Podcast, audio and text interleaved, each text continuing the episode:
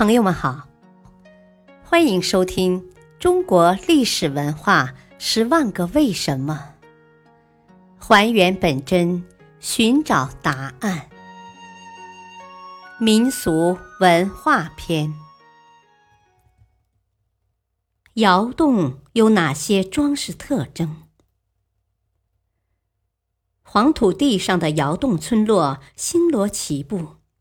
窑洞民居产生于黄土地，隐藏于黄土层中，没有明显的建筑外观体量，更不像现代的建筑一样，在自然中显得那么突兀。窑洞与大地融为一体，潜藏于黄土下，只有向阳的一个立面外露，俗称窑脸。这唯一的建筑立面反映出门窗的装饰艺术，展示着窑洞的独特个性。窑脸就像人们的脸面，各地窑居者，不管经济条件差别多大，都极力将窑脸精心装饰一番。虽说没有粉妆玉砌、金石雕刻。但从简朴的草泥抹面到砖石砌筑，再发展到木构架的檐廊木雕装饰，历代工匠也都将心血倾注在这唯一的立面上。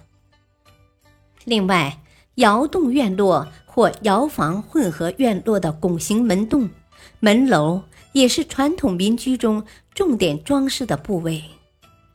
在传统民居建筑中，宅门是表现房主的社会地位、财富和权势的，而按照中国风水观来说，宅门又是煞气的必由之路，所以要贴镇符镇住煞气。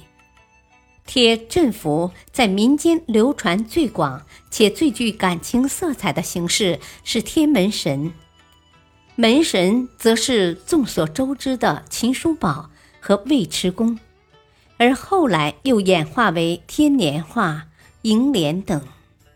米脂窑洞古城的窑洞式四合院和三合院民居类型，是千百年来陕北人一直传承沿用的居住形式。窑洞民居大多独门独院，建筑装饰的处理都集中在人们的视觉焦点上。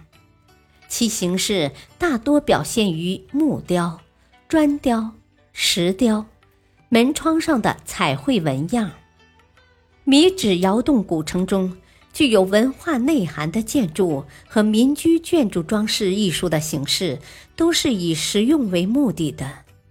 建筑的布局、空间构成、尺度、防护性能、装修构造等，都从实用出发。建筑装饰是人们在满足物质生活的需求后，对精神文化层面的要求，是依附于建筑结构、美化建筑结构、深化建筑造型内涵的艺术处理形式。它是一种附加艺术，而并非是单独存在。所以在有限的范围内，表达出大众的文化观念。反映一个时代的文化特点，并受到当地社会文化背景、经济技术条件、审美倾向等的制约。